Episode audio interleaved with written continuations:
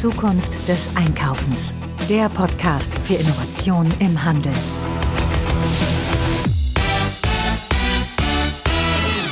Ja, und schon wieder haben wir eine neue Folge, Heike. Ja, ich freue mich. Ja, Zukunft des Einkaufens Podcast, ne? Ja, super. Ich freue mich mal wieder dabei zu sein. Und vor allen Dingen finde ich das auch super, dass wir uns haben was Neues einfallen lassen. Eben. Ne? Und wer wir sind, das erklären wir den Hörerinnen und Hörern jetzt auch. Ne? Ich bin Frank Rehme, beschäftige mich schon seit vielen Jahren mit dem Thema Innovation im Handel. Und du, Heike?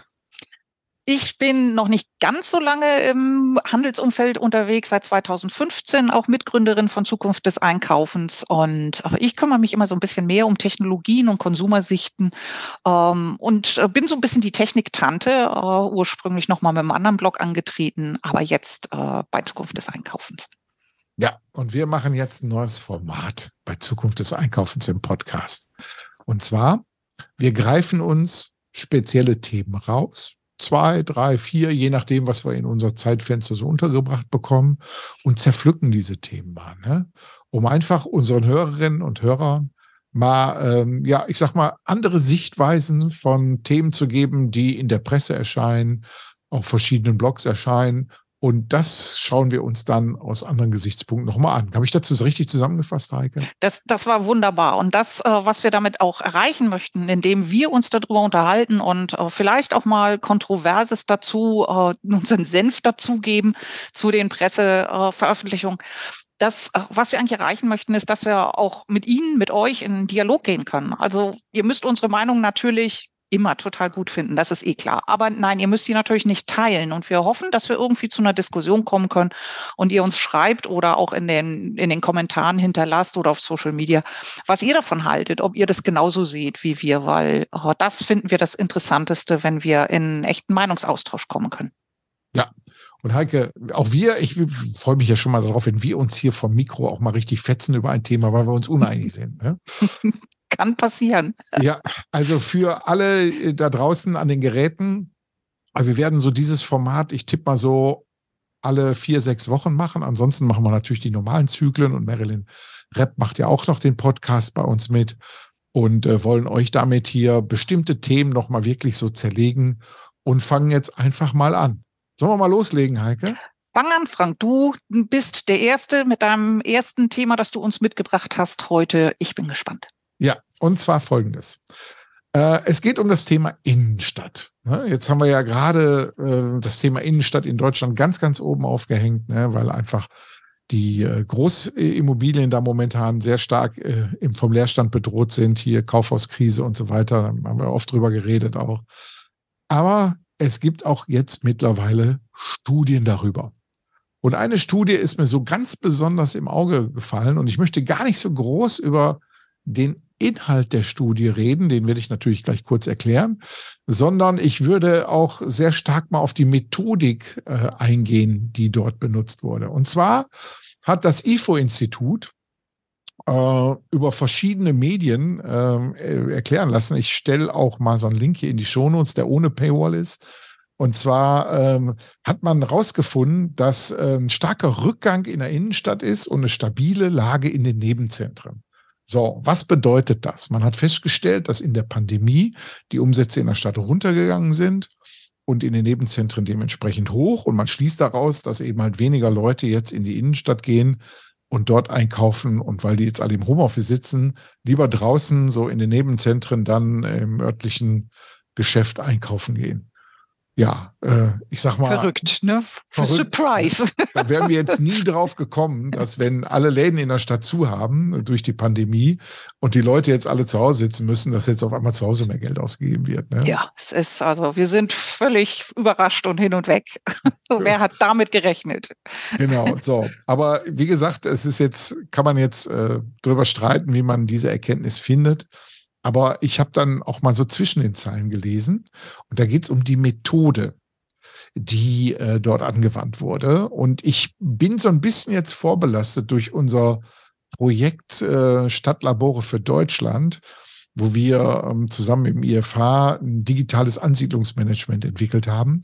Und dort haben wir sehr viel mit Datendienstleistern zusammengearbeitet. Und ich habe dann viel gelernt über dieses Thema Data Awareness. Und warum habe ich dieses Beispiel mitgebracht für euch? Weil ich einfach auch dieses Thema Data Awareness bei euch im Auge auch noch mal so ein bisschen schulen möchte. Und zwar folgendes.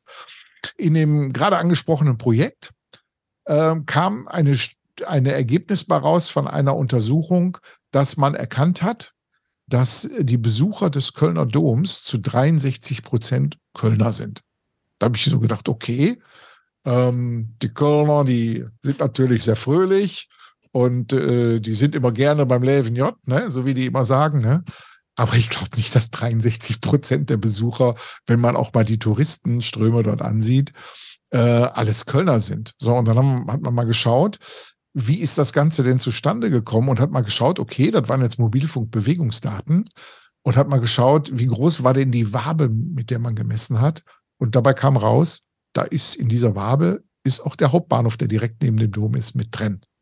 So, und dann hat man natürlich ein ganz anderes Gefühl auf einmal und hat festgestellt, eigentlich wird ja nicht gemessen, wie viel Kölner im Kölner Dom sind, sondern wie viel Kölner am Hauptbahnhof unterwegs sind. Ne? Und da macht das Ganze natürlich dann schon wieder Sinn. Das heißt, wir müssen ja mal schauen, wie ich, äh, wenn ich mir so Daten anschaue, auch so ein bisschen Bewusstsein dafür kriege, wie sind die überhaupt entstanden und wie kommen die zusammen. So, und da war dann drin, dass man gesagt hat, okay, man hat ähm, die Auswertung genommen von Zahlungsdaten von Mastercard, sprich auch nur einer Kreditkartensorte, ne, und eine Geodatenanalyse gemacht. Okay, ich kenne diese beiden Verfahren ja auch recht gut und ähm, hat das gemacht äh, mit einer Tochter ähm, vom Markt- und Meinungsforschungsinstitut Infas.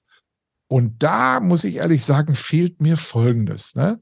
Also man hatte keine Zahlen eigentlich auf Sortiments- oder Formatebene, dass man wusste, okay, ist das jetzt DIY, ist das jetzt Fashion, ist das jetzt Lebensmittel und so weiter.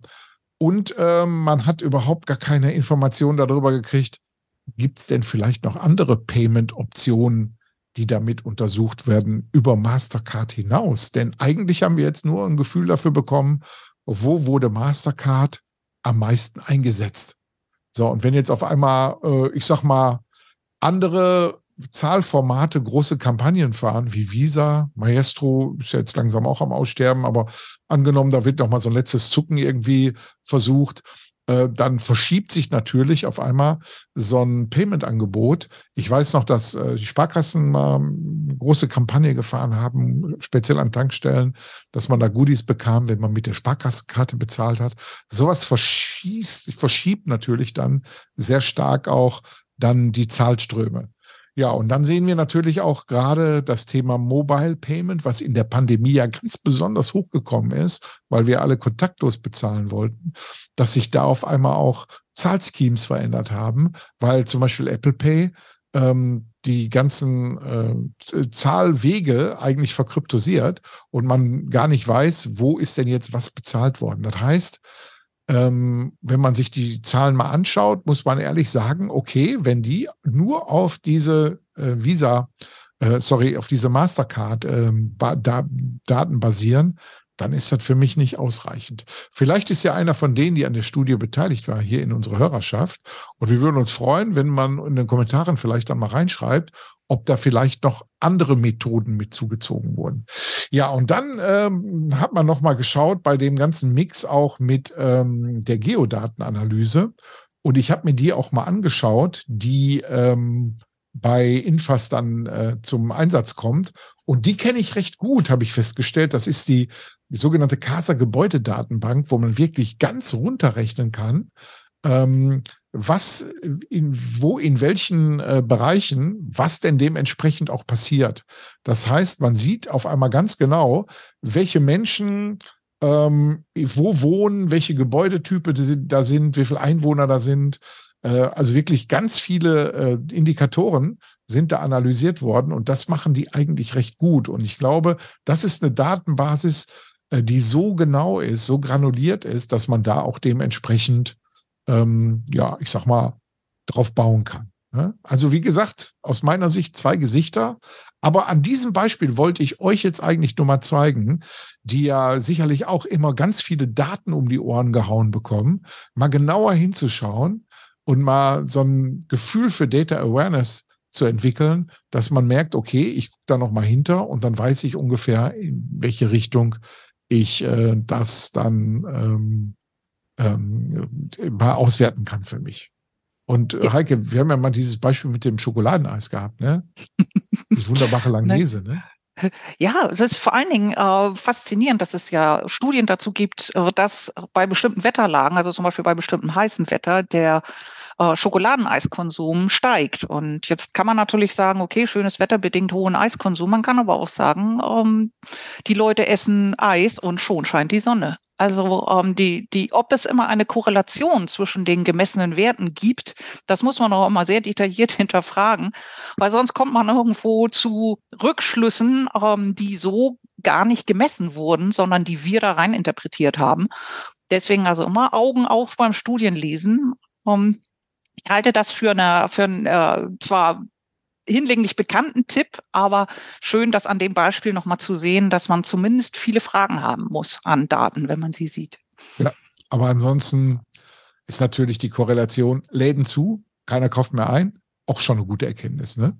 Ja, hätten wir, wären wir auch vielleicht von allein drauf gekommen, aber äh, es ist gut. Letzten Endes, wie gesagt, vielleicht meldet sich noch jemand und hat noch ein bisschen mehr aus dieser Studie. Vielleicht ist da auch einfach nur äh, in, den, in den Medien nicht ganz so viel transportiert worden von dem, was wirklich drinsteckte in der Untersuchung. Wer weiß, wer weiß. Wir freuen uns auf jeden Fall über jeden Input. Ja, wenn uns einer da beim Faktencheck helfen kann, immer gerne her damit. Schreibt hier in die Kommentare, ruft uns an. Wir werden das dementsprechend beim nächsten Mal mit verwursten. Und wenn wir, wenn wir darüber sprechen, dass äh, weniger Menschen in die Innenstadt gehen, was ja hinlänglich bekannt ist und äh, es sehr viele Gründe dafür gibt, bringt mich das natürlich zu einem ganz anderen Thema. Ich, ich bin nämlich über ein sehr interessantes Interview äh, gestolpert in der Telekom Handel und zwar hat sich die Telekom Handel mit ChatGPT unterhalten. Auch ist ja hinlänglich bekannt mittlerweile. Das ist ein KI-basierter Chatbot äh, von OpenAI. Und man kann also dieser, dieser KI alles Mögliche an Fragen stellen oder mit ihm eben chatten. Das, das sollte man eigentlich tatsächlich mal machen. Und das hat die Telekom Handel gemacht und hat mit ChatGPT darüber gesprochen, wie das nun eigentlich ist mit der Beratung im Handel. Ich zitiere mal aus dem Interview eine kurze Passage. Die Telekom Handel fragt, gerade in der Beratung ist die KI doch besonders stark. Wie kann da ein Mensch dagegen ankommen? Also das Thema war Menschen in der Beratung, Verkaufspersonal, wie können die eigentlich mit einer KI mithalten? ChatGPT antwortet darauf. Es stimmt, dass KI-Systeme bei der Beratung von Kunden sehr stark sein können. Durch den Einsatz von Machine Learning-Algorithmen und künstlicher Intelligenz können KI-Systeme große Mengen an Daten analysieren und so personalisierte Empfehlungen für Produkte oder Dienstleistungen aussprechen. Jedoch kann die menschliche Interaktion in der Beratung auch Vorteile gegenüber KI haben. Ein guter Verkäufer kann beispielsweise eine Verbindung zu einem Kunden herstellen und ihm ein Vertrauen in das Produkt und in das Unternehmen vermitteln, was ein KI-System nicht unbedingt leisten kann. Ein Verkäufer kann auch auf die individuellen Bedürfnisse und Vorlieben des Kunden eingehen und ihm Empfehlungen geben, die auf persönlicher Erfahrung und Fachwissen basieren. Soweit aus diesem Interview. Wir, wir linken natürlich das, das Interview noch in den Show Notes. Aber da sind ein paar ganz schöne Sachen drin, äh, über die ich jetzt mal mit dir, Frank, sprechen möchte. Nämlich, ist es denn wirklich so, dass ähm, tatsächlich die Beratung durch einen Menschen so viel mehr Vertrauen in ein Produkt vermittelt, äh, als es tatsächlich eine KI kann. Ich behaupte einfach mal, dass KI-Systeme sich so schnell weiterentwickeln werden, das werden wir dieses Jahr noch erleben, meiner Meinung nach, dass sie menschlicher werden dass wir also gar nicht mehr so genau merken, dass es eine Maschine ist. Also dieses Maschinelle, was wir manchmal noch sehr deutlich spüren können, wird weiter in den Hintergrund gehen. Und äh, wenn, wenn wir uns dann von einer KI, KI beraten lassen, und es eigentlich auch gar nicht mehr so offensichtlich ist, dass das eine Maschine ist und wir bekommen ein gutes Beratungsergebnis, interessiert es uns eigentlich noch, ob das eine Maschine war oder ein Mensch? Du, äh, jetzt, äh, Heike, du bist ja, hast ja gerade gesagt, unsere Techniktante, ne?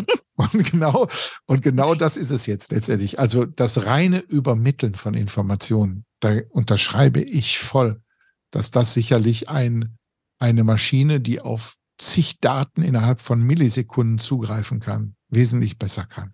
Das heißt, die Vermittlung von Informationsinhalten. Aber Menschen, du weißt ja, ich bin ja so ein alter äh, Neuromarketeer und ähm, habe mich sehr damit beschäftigt, äh, was eigentlich in der Sekunde der Kaufentscheidung in so einem Gehirn passiert, um rauszukriegen, wie man Menschen aktiviert. Und äh, mein Grundsatz, den ich da gelernt habe, ist ja Menschen kaufen bei Menschen. Und darum geht's ja letztendlich. Dieses Menscheln dazwischen, das wird momentan eine Maschine nicht machen können.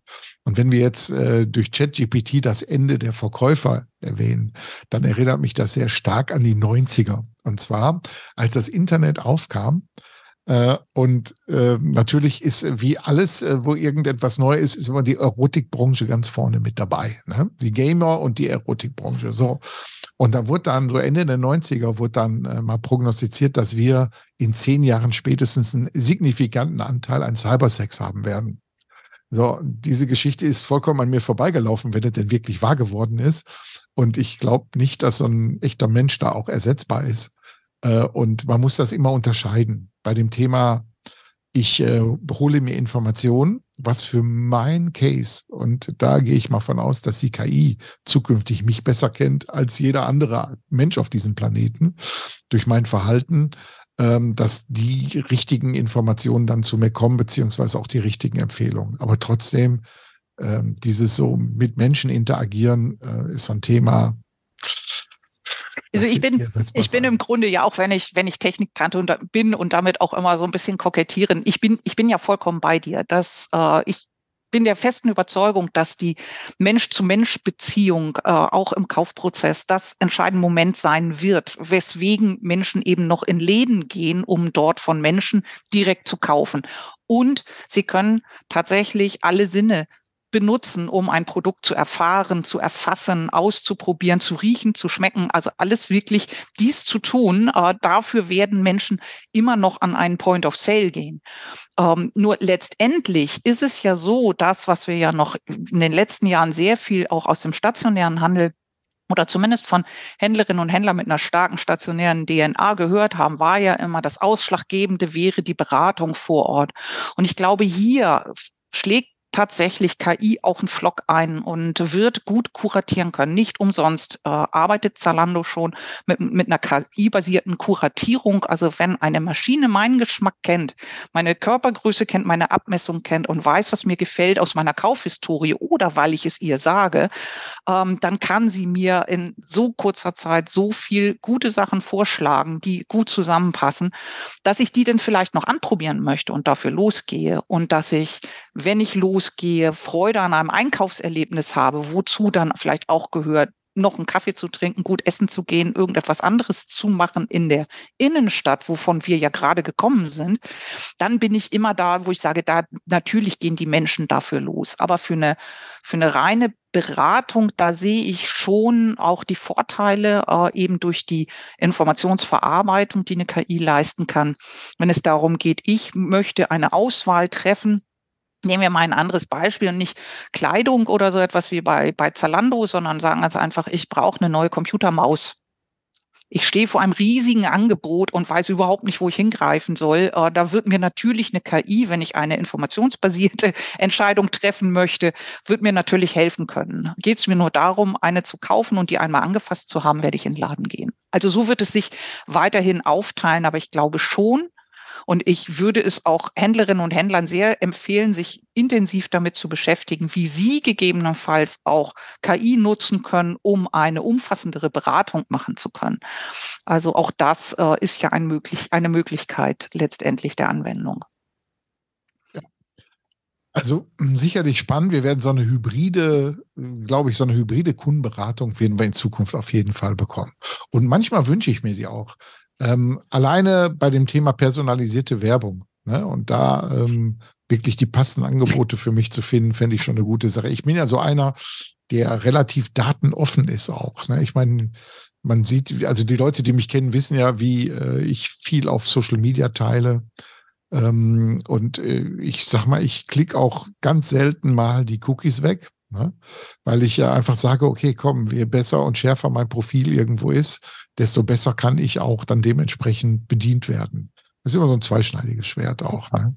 Ja, ich bin das, das totale Gegenteil. Also bei mir werden alle Cookies regelmäßig gelöscht und zwar immer, wenn ich einen Rechner ausmache oder also das, das rigoros und äh, da muss ich sagen, personalisierte Werbung äh, ist natürlich dann bei mir unglaublich schlecht.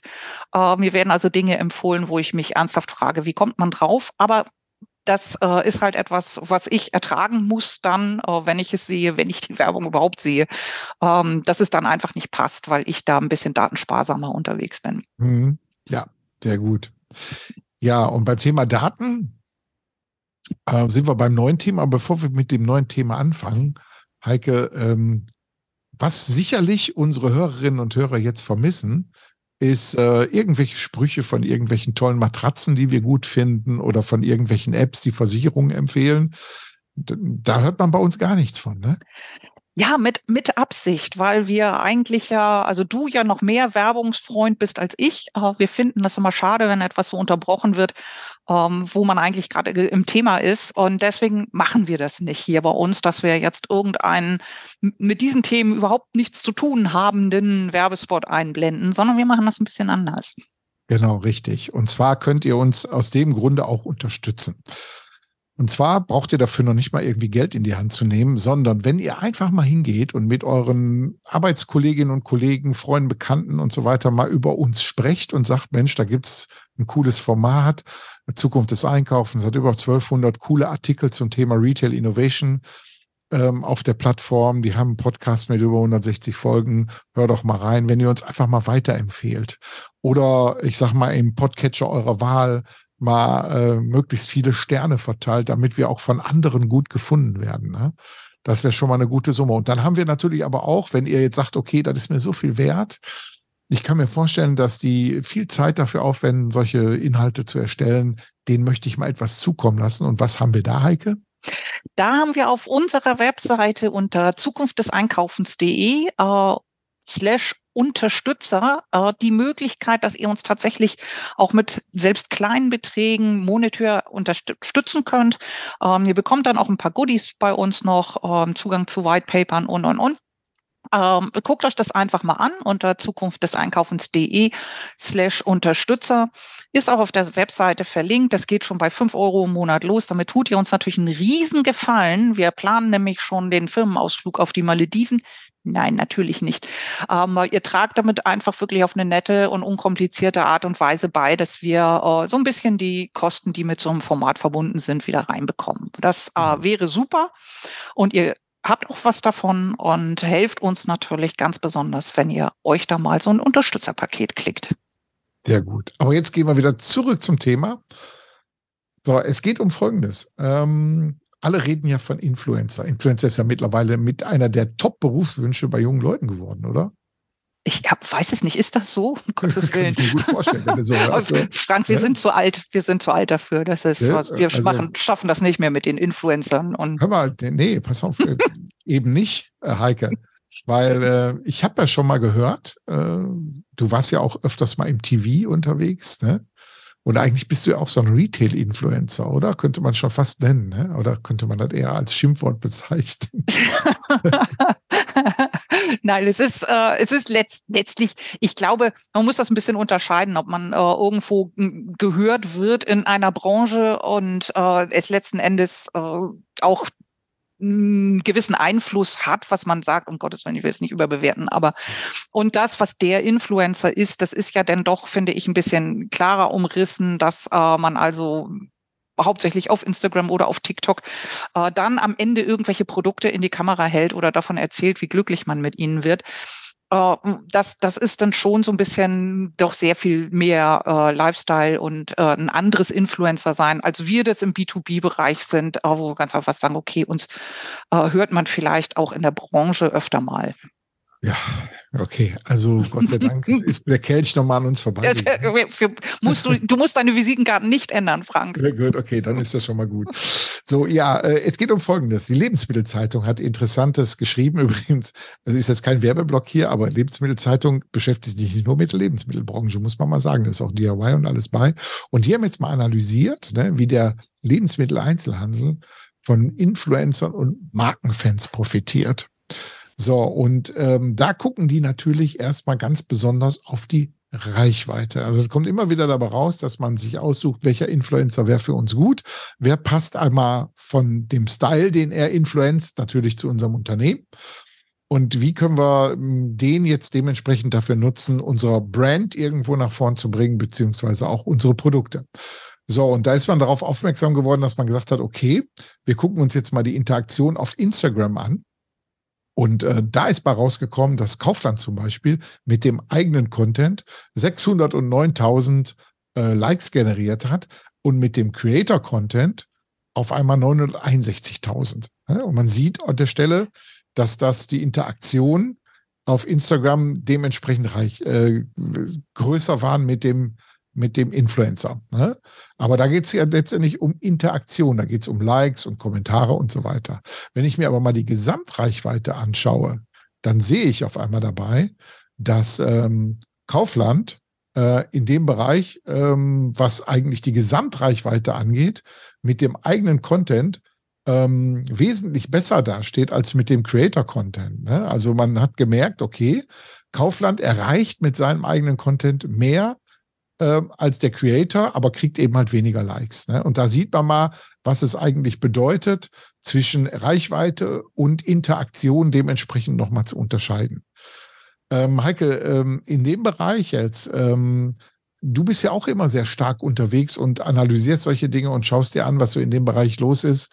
Ähm, wie hast du die Zahlen, die ich da jetzt bei uns in unserem Skript mal reingestellt habe, wie hast du die wahrgenommen? Also ich habe, als ich die, die ersten Zahlen, die so den, das, das, was du als erstes sagtest, äh, in absoluten Zahlen, also Interaktionen auf Instagram bei Kaufland von gut 600.000 zu äh, 960.000 bei den Creatoren, habe ich mich sofort gefragt, ähm, wie viele Creator waren das? Äh, was haben die gemacht? Sind da Kampagnen gefahren worden und, und, und? Also die ganzen Fragen poppten bei mir auf. Und natürlich, wie ist es denn pro Post? Also wie erfolgreich ist denn der einzelne Post gewesen? Weil in absoluten Hunderttausender Zahlen ähm, Likes und Kommentare zu zählen, ist das eine. Das andere ist eben, wie erfolgreich ist der Post? Und da hast du ja auch Kaufland jetzt mit rausgegriffen. Da waren dann doch auf den einzelnen Post bezogen die äh, direkten äh, Posts von Kaufland selbst ähm, etwas erfolgreicher als die von, von Creatoren. Ähm, nichtsdestotrotz zeigen diese Statistiken, auch wenn man äh, dann viele Fragezeichen hat, zeigen ja sehr gut, dass das, wie wir das früher mal genannt haben, User-Generated Content, haben wir ja früher gesagt zu Creator-Content. Mhm, ja. Und äh, dass das tatsächlich aber auch Wirksamkeit entfalten kann. Ne, man muss sich Zahlen immer genau angucken, aber auf der anderen Seite ist es eben auch der Hinweis, dass man Communities bilden soll, dass man seine, seine äh, Kundinnen und Kunden dazu auffordert, Mensch, macht doch mal was mit unserem Inhalt. Wie geht's euch mit unseren Produkten? Ähm, erzählt doch mal darüber. Und eben genauso gut eben auch mit professionellen Influencern äh, zusammenzuarbeiten. Also es ist tatsächlich nicht so, dass äh, dieser Creator-Content nichts bringt, äh, aber jetzt sind wir wieder bei der Data Awareness. Man muss sich die Zahlen eben auch genau ansehen. Genau, und äh, noch so ein Fall von Data Awareness ist nochmal, wir haben jetzt gerade nur von Instagram geredet, die Gesamtreichweite auf TikTok. Und da schlägt der eigene Content den Creator-Content um ein Vielfaches. Bei allen aber durch. Kaufland, Aldi Nord, Rewe, Lidl, Aldi Süd, Edeka ist deutlich höher als äh, der Creator-Content. Und jetzt muss man wieder Data Awareness aufpassen vielleicht wird, werden gar nicht so viele Creator auf TikTok eingekauft und deshalb läuft der eigene viel, viel besser. Ne? Kann natürlich auch dieses Thema wieder sein. Also da Data Awareness. So, aber jetzt komme ich eigentlich mit der Sache, die ich hauptsächlich eigentlich rüberbringen wollte. Und zwar, hier reden wir nur letztendlich über Reichweite und über Interaktion, aber nicht über Conversion. Und äh, eigentlich soll es ja darum im Endeffekt letztendlich ja gehen, dass man weiß, okay, mit welchem Creator oder Influencer, je nachdem, wie man die nennen will, äh, verkaufe ich eigentlich am besten. Und da ist mir etwas aufgefallen, als wir im Januar auf der NRF-Show waren in New York. Da habe ich ein Startup äh, kennengelernt und die waren richtig erfrischend. Und die haben gesagt, pass mal auf, ähm, wir müssen eigentlich mal schauen, bei welchem Creator konvertiert welches Produkt eigentlich am besten. Und die haben mit einer KI die ganzen Verkäufe von Creatoren Also wenn die irgendwo an einer Plattform angeschlossen war, wenn die dann natürlich isoliert gemacht haben, nicht. Ähm, sehr stark auch natürlich im Livestream-Shopping. Mit welchem Creator äh, konvertiert welches Projek Produkt am besten? Und so kann man sagen, okay, dann als Anbieter, ich habe jetzt hier keine Ahnung, ich sag mal, MP3-Player gibt's gar nicht mehr, ne? Nee, nee, kann man gar nicht mehr kaufen, glaube ich. Ich, ne? ich denke, der iPod kommt gerade wieder, nur vom anderen Hersteller. Ich habe nur die Headline gelesen. Ah, gut, okay. Ich sage mal irgendein Produkt, ne? ich komme jetzt an und sage hier, ich habe jetzt hier einen Lippenstift. Ne?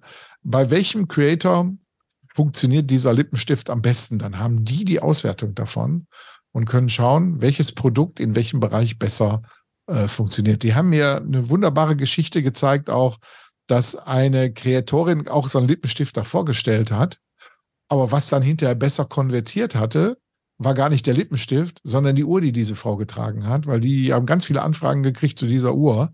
Und da hat man festgestellt, okay, guck mal, da sind bestimmte Zielgruppen, die sich genau affin zeigen für dieses Produkt und hat dann gesagt, okay, dann werden wir dieses Mal weiter da ähm, positionieren. Und wir sehen an der Stelle, die Conversion Rate von Influencern, die ist jetzt messbar geworden. Und das ist natürlich für viele Influencer die äh, eigentlich nur viele Follower haben, aus ganz, ganz anderen Gründen, weil sie irgendwie, keine Ahnung, ähm, ganz viel Haut zeigen oder irgendwie äh, tolle Tänze können, ähm, merkt man auf einmal, dass die Produkte dort überhaupt gar nicht funktionieren. Und eigentlich der, der viel, viel weniger Reichweite hat, aber in der Conversion viel besser ist. Und so viel zum Thema Data Awareness wieder. Reichweite alleine ist nicht alles, sondern man muss schauen, in welche Richtung äh, was geht. So, Heike, aber du hast jetzt auch noch mal geguckt, was so in dem Bereich äh, New Retail unterwegs ist. Ja. Und hast uns da noch mal etwas mitgebracht, was ich hochinteressant fand, wo ich mich erstmal erschreckt habe, muss ich auch sagen, weil ähm, ich die ganzen Sachen bisher nur immer als App irgendwo auf dem Handy hatte, aber noch nie richtig analysiert habe. Irgendwann mal runtergeladen, weil man gehört hat, da musst du dich mal drum kümmern. Und du hast dich jetzt drum gekümmert, ne? Ja, ich habe mich ein wenig darum gekümmert, dass Temu in Deutschland gestartet ist. Das ist jetzt auch die Meldung ein paar Tage her. Die Apps sind in den äh, einschlägigen App Stores verfügbar und äh, man kann da so ein bisschen intensiver mittlerweile drauf gucken. Ich habe mal was mitgebracht, da hat die Internet World, äh, wie gesagt, auch Link in den Show Notes, ähm, hat ein bisschen was dazu geschrieben. Das nehmen wir jetzt einfach mal als Intro für den Temu-Start in Deutschland mit. Temu ist noch ein recht junger chinesischer Marktplatz, der wie einst Wish auf extrem billige Produkte setzt und mit einem hohen Gamification-Faktor auf junge Kundschaft zielt. Hinter Temu steht der chinesische E-Commerce-Gigant Pinduoduo und damit jede Menge Werbekapital. Ähm, kleiner Einschub von mir, äh, Pinduoduo macht so roundabout 19 Milliarden äh, US-Dollar Umsatz im Jahr. Also, dass man mal so ein bisschen Größenordnung weiß, wer steht eigentlich hinter Temu. Weiter in dem Artikel der Internet World. Zur Eröffnung in Deutschland bietet Temu Rabatte, die schmerzhaft für das Budget sein müssen. 8 Euro Rabatt bei Warenkörben ab 60 Euro, 20 Euro Rabatt ab 100 Euro und 40 Euro ab Euro ab 150 Euro Einkaufswert. Auch Versandkosten werden gerade als kostenlos beworben mit einer Versanddauer von durchschnittlich einer Woche und einer Rücknahmegarantie innerhalb von 90 Tagen. In Deutschland scheint das Ambassador-Programm zwar nicht verfügbar zu sein, dafür können Kundinnen aber auch durch Weiterempfehlungen mit dem Suchbegriff Free Gifts Artikel im angeblichen Wert von 100 Euro erhalten bis hierhin die Internet World. Also da steht natürlich sehr viel mehr noch in dem Artikel und man kann über Temu auch sicherlich noch einiges sagen. Das, was wirklich auffällt hier dran, ist ganz klar Fokus auf eine junge Kundschaft. Und das ist ja das, worüber wir uns alle Gedanken machen müssen, wie werden wir in Zukunft einkaufen. Und das zeigen schon immer die jungen Leute ganz gut, wie es in Zukunft laufen könnte für mehr Menschen als nur die Jungen. Kommen dann ja neue Junge. Und also sehen wir hier ganz klar, ähm, es ist ein Discovery Shopping. Das heißt, ich gehe nicht zu Temu, weil ich weiß, was ich haben will. Dann werde ich wahrscheinlich zu Amazon oder Zalando oder whoever gehen, sondern Temu ist reines Impulskaufen. Ich weiß noch gar nicht, was ich kaufen will und gehe zu Temu. Und dann kommt die ganze Inspiration. Da kommt eine unglaubliche Gamification auf mich zu, bis hin zu Pyramidenspielen. Werbe drei oder fünf andere, dann kriegst du nochmal einen Rabatt. Also alles ist nur darauf ausgelegt, auf Klick und weiterklicken und sich zu verlieren auch in diesem Shopping-System. Also ein wohlgeordneter Produktkatalog, den gibt's da nicht. Dafür gibt's da Tonschuhe für 2,50 Euro. Also es ist, ähm, wir alle können jetzt lächeln und sagen, oh, das ist ja alles China-Ramsch, ne? wer will das schon? Ähm, ich habe das auch nicht mitgebracht, weil ich der Meinung bin, dass das ein unbedingt nachhaltiges oder anstrebenswertes System wäre. Wish ist damit ja auch nur bedingt weitergekommen. Ähm, aber das, was man letztendlich an solchen Dingen immer lernen kann, ist das, wie gehen junge Menschen mit so etwas um? Also was machen die eigentlich? Ne? So, da kann man sich ja TikTok angucken, dann staunt man schon sehr. Ähm, und Temu ist auf TikTok wahnsinnig präsent und wirklich schafft es dort ähm, tatsächlich die Leute zu aktivieren, dass sie die App runterladen und dass sie dort einkaufen gehen.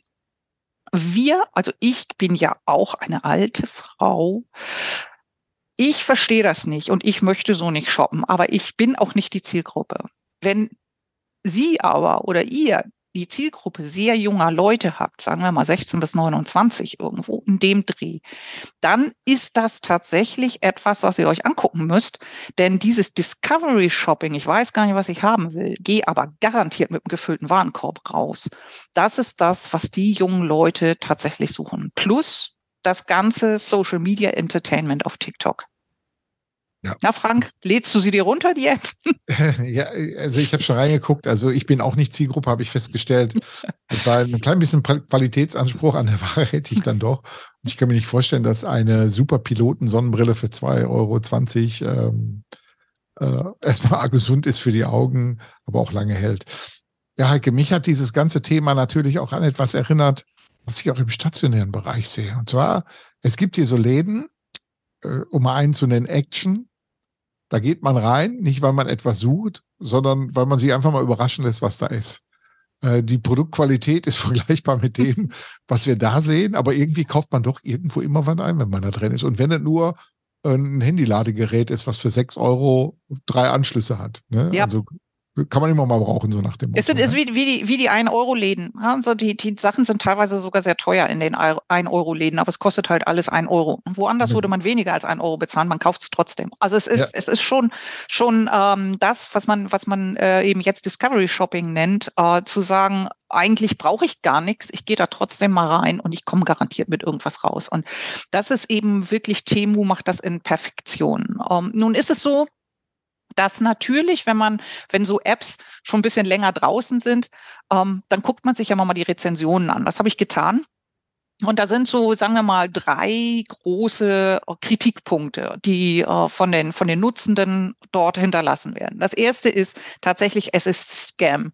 Sprich, Pyramidenspiele, Goodies, die ausgelobt werden. Sie werden immer von einer Seite auf die nächste Seite, auf die nächste Seite, auf die nächste, nächste und übernächste Seite geleitet und sollen eigentlich überall erstmal was kaufen, bevor sie dann eigentlich an das, an das, die versprochene Incentivierung kommen. Das ist ähm, auch unter rechtlichen Gesichtspunkten hier in Europa äußerst fragwürdig, was da gemacht wird. Und das ist auch der größte Vorwurf, den eigentlich die Nutzenden machen. Der zweite sind falsche, naja, falsch, ungenaue Preisauszeichnungen. Äh, auf der Übersicht äh, hat das Produkt einen Preis, äh, einer schrieb in einem Kommentar eine Drohne für 16,50 Euro. Ich meine, gut, wer billig kauft, kauft immer zweimal. Also eine Drohne für 16,50 Euro und es entpuppte sich dann, das war der Preis für die Batterien. Also ähm, da also auch sehr viel Kritik, dass die Preisauszeichnung dort nicht korrekt vorgenommen wird. Und das Dritte, natürlich, wir wissen es, es ist China-Ware ähm, ist die Produktdarstellung äh, und Produktqualität äh, korrelieren nicht unbedingt miteinander, sondern äh, es kommt halt dann doch ziemlich viel Schrott, der ganz anders aussieht, als er auf den Fotos dargestellt war. Klassisch, das hatten wir auch erwartet, aber auch die beiden anderen Sachen ähm, tragen mit dazu bei, dass wir natürlich erstmal warten müssen, äh, schafft es Temu wirklich äh, relevant zu bleiben. Im Moment sind sie mit einem irrsinnigen Werbedruck unterwegs und äh, wollen Reichweite aufbauen. Äh, ob das so bleibt, ob das Ganze dann auch wirklich ein Erfolg wird, auch das werden wir sicherlich abwarten müssen. Ähm, aber nichtsdestotrotz äh, denke ich, dass man sich das angucken muss, denn ähm, wir haben diese Systeme, Shein ist es ja im Textilbereich. Äh, man hat äh, auch Shein jetzt hatte nicht so gute Zahlen und man hatte schon wieder wurde der Untergang auch von Shein äh, besungen. Das ist aber so nicht. Äh, Shein äh, eröffnet im Moment in Europa 30 Pop-up-Stores. Das heißt, sie gehen tatsächlich auch in die Fläche, um ihre Marke auch erlebbar zu machen und für andere Zielgruppen zugänglich zu machen und haben äh, in Irland jetzt das äh, EMEA Headquarter eröffnet und in der Shop in Dublin wird täglich nach Angaben von Shein ähm, von 4000 Shoppern besucht. Also auch hier sehen wir, dass sich der Erfolg auch ins Stationäre übertragen lässt. Und ob Temu auch mal stationär sein wird oder eher in die Richtung wie die eigene Muttergesellschaft Pinduoduo gehen wird, äh, die ja zum Beispiel ad hoc Einkaufsgemeinschaften bilden. Das macht zum Beispiel die Mutter von, von Temu, äh, dass wir also da tatsächlich sagen können, wenn sich genug Käufer finden, so eine Art Crowd-Shopping, äh, wenn genug da sind, dann wird das Produkt produziert und kann äh, ausgeliefert werden. Das macht Temu noch nicht wird aber sicherlich auch kommen noch. Und ähm, das, was wir eben noch sehen müssen bei Temu, ist tatsächlich, dass sie äh, es schaffen, Communities aufzubauen, auch durch diese Schneeballeffekte. Ne? Lad noch deine Freunde ein. Ähm, für uns, gerade in Deutschland, hat das immer so ein Geschmäckle.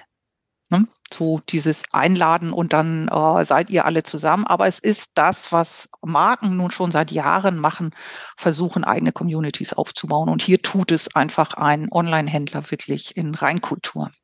Ja, also du hast äh, ja gerade wunderbar gezeigt, wie die einen immer dazu verleiten, immer noch etwas länger da zu bleiben und noch mehr zu kaufen. Ähm, da wird aber bald, glaube ich, ein Riegel vorgeschoben vor diesen Machenschaften. Und zwar, ich weiß von meiner Arbeit im Handelsverband, äh, dass sehr in der EU jetzt gerade äh, eine Verordnung diskutiert wird zur Vermeidung von Dark Patterns, so heißt das Ganze. Mhm. Ja. Dark Patterns äh, ist praktisch ein Design von Stores und Shops, äh, das darauf ausgelegt ist, die Benutzer zu Handlungen zu verleiten, die ihren eigenen Interessen eigentlich entgegenstehen. Und da geht es ja um das Thema, äh, dieses, ähm, du kennst das auch wahrscheinlich hier von den Buchungsportalen, noch drei Zimmer, ne? Äh, Verknappung, ja, ja. Verknappung und solche Sachen alle, ne?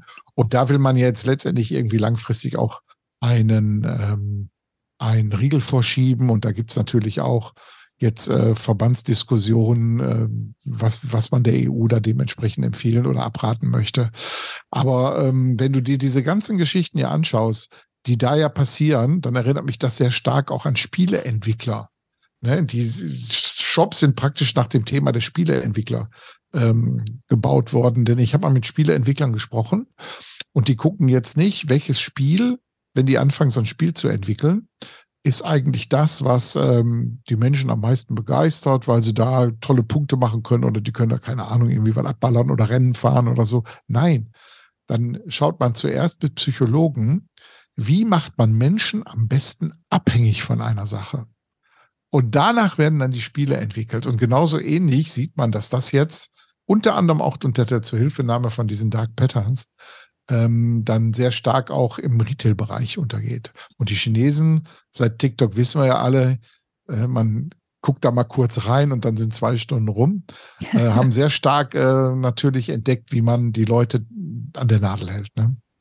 Ja, das, das tun, tun ja schon, schon alle, also auch alle Social Media Plattformen machen das. Ähm, und das ist immer der nächste Klick ist halt das, was wir suchen. Und äh, der, der nächste Kick, das nächste Mal Dopamin, ähm, das wir irgendwie bekommen, wenn wir was gefunden haben oder wenn wir was gesehen haben oder wir gesehen wurden ne? und, äh, oder wir eben was spielen können. Ähm, wie gesagt, ich will auch nicht sagen, dass das, was äh, Temu macht, ich alles gut finde oder dass ich das für richtig halte, was dort getan wird. Also immer Vorsicht. Ich halte es für etwas, für ein Lehrstück, dass äh, wenn man äh, im Handel arbeitet, sich angucken muss, um zu verstehen, wie gut solche Unternehmen heute schon die Trigger setzen können bei jungen Menschen. Ob, ob das moralisch okay ist, das lasse ich jetzt hier mal offen. Ich dazu sagen wir jetzt mal einfach nichts. Ähm, da, da wird es auch, äh, wie du ja sagst, Regelungen geben. Es ist aber tatsächlich für mich wieder ein Lehrstück, um zu verstehen, wie Shopper ticken. Und hier sind es die Jungen und die tatsächlich so etwas wollen und mögen. Ähm, das soll keine Blaupause sein, Temu, sondern wir sollen es nur verstehen, äh, was ist eigentlich bei den jungen Leuten los und was erwarten die von uns, und zwar online und stationär. Das ist jetzt ja Temo, nur weil es ein reiner Online-Händler ist, kann, sollte das der Stationäre nicht abtun und sagen, das betrifft mich nicht, sondern auch die sollten da mal gucken. Und das ist für mich das Wichtige, dass wir uns solche Sachen immer angucken, kritisch angucken, um daraus zu lernen, auch für das eigene Geschäft. Ja, du hast ja gerade etwas so angedeutet, was ich nochmal so ein bisschen vertiefen möchte. Und zwar, diese Formate konditionieren unseren Kundennachwuchs. Ne? Das bedeutet, dass mit einer klassischen Konditionierung, äh, sorry, mit klassischen Stores, die werden als so langweilig empfunden und äh, machen überhaupt gar keinen Umsatz mehr, weil die, die Anforderung letztendlich irgendwo aktiviert zu werden immer höher wird. Und jetzt mal ehrlich gesagt, Heike, wir haben schon oft drüber gesprochen. Egal, äh, die meisten Produkte, die in den Läden liegen, werden doch überhaupt nicht gebraucht. Wir verkaufen doch in volle Schränke, in volle Regale. Wir sind auf dieser Maslow'schen Bedürfnispyramide so weit hochgeklettert, ne, dass wir viele Sachen gar nicht mehr brauchen, die da sind. Und natürlich muss der Handel dann die Bedarfe künstlich schaffen, indem er natürlich zu solchen Mitteln greift. Und gerade für diese zwei, drei Euro Produkte, die da sind, ist natürlich der Need, da auch mit Druck sehr stark in die Richtung Umsatzsteigerung zu gehen, noch viel höher. Ne? Ja, natürlich. Und das, das ist der, der eine Aspekt letztendlich, dass wir einen Überkonsum haben. Und das andere ist, wenn, wenn ich jetzt noch das Thema Nachhaltigkeit damit reinbringe, dann können, können wir gleich sagen, okay, bloß nicht kaufen in so einem Laden. Ne? Dann wären aber auch alle Fast-Fashion-Läden ähm, auch platt. Also es ist ganz einfach, wir haben halt ähm, ein Problem, dass wir immer weiter wachsen müssen. Mhm. Und äh, wenn dann die Schränke voll sind, wie bei uns, dann muss man uns eben Gründe geben, doch weiter zu ja. kaufen und also damit weiter Wachstum hergestellt werden kann. Ja, gut. Keine, das Gesellschaft werden wir nicht ändern. aber äh, was wir jetzt ändern werden, ist die Freizeit der Leute, denn wir machen jetzt Schluss, würde ich sagen. Ich glaube, die Lage im Handel ist äh, ausgiebig gut besprochen, ne? aktuell. Das, was wir für bemerkenswert fanden. Ja, und ja. freuen uns auf die nächste Folge. Gibt uns mal ein Feedback wie ihr so diese Art des Podcasts, wo wir Themen mal beleuchten und mal so ein bisschen auseinandernehmen, wie ihr das Ganze fandet. Schreibt es gern in die Kommentarzone rein. Ihr könnt uns auch ruhig anrufen. Auf unseren Webseiten findet ihr immer sehr gut die Nummern. Ähm, und ja, dann würde ich sagen, Heike, du hast das letzte Wort. Ich habe das letzte Wort. Das ist lieb von dir. Ähm, ja, es hat mir viel Freude gemacht. Feedback oder auch Themen. Äh, wenn ihr Themen habt, wo ihr sagt, Mensch, das müsst ihr mal aufgreifen oder ich habe in der Presse gelesen, das ist ja eine Katastrophe, greift das mal auf. Also bitte füttert uns auch mit eurem Input. Äh, es war mir eine Freude und ich wünsche jetzt allen noch einen wundervollen Tag.